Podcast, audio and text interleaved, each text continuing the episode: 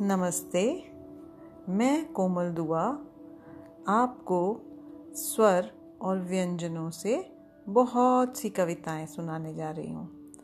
धीरे धीरे आप मेरे साथ कविताएँ बोलिए तथा याद कीजिए।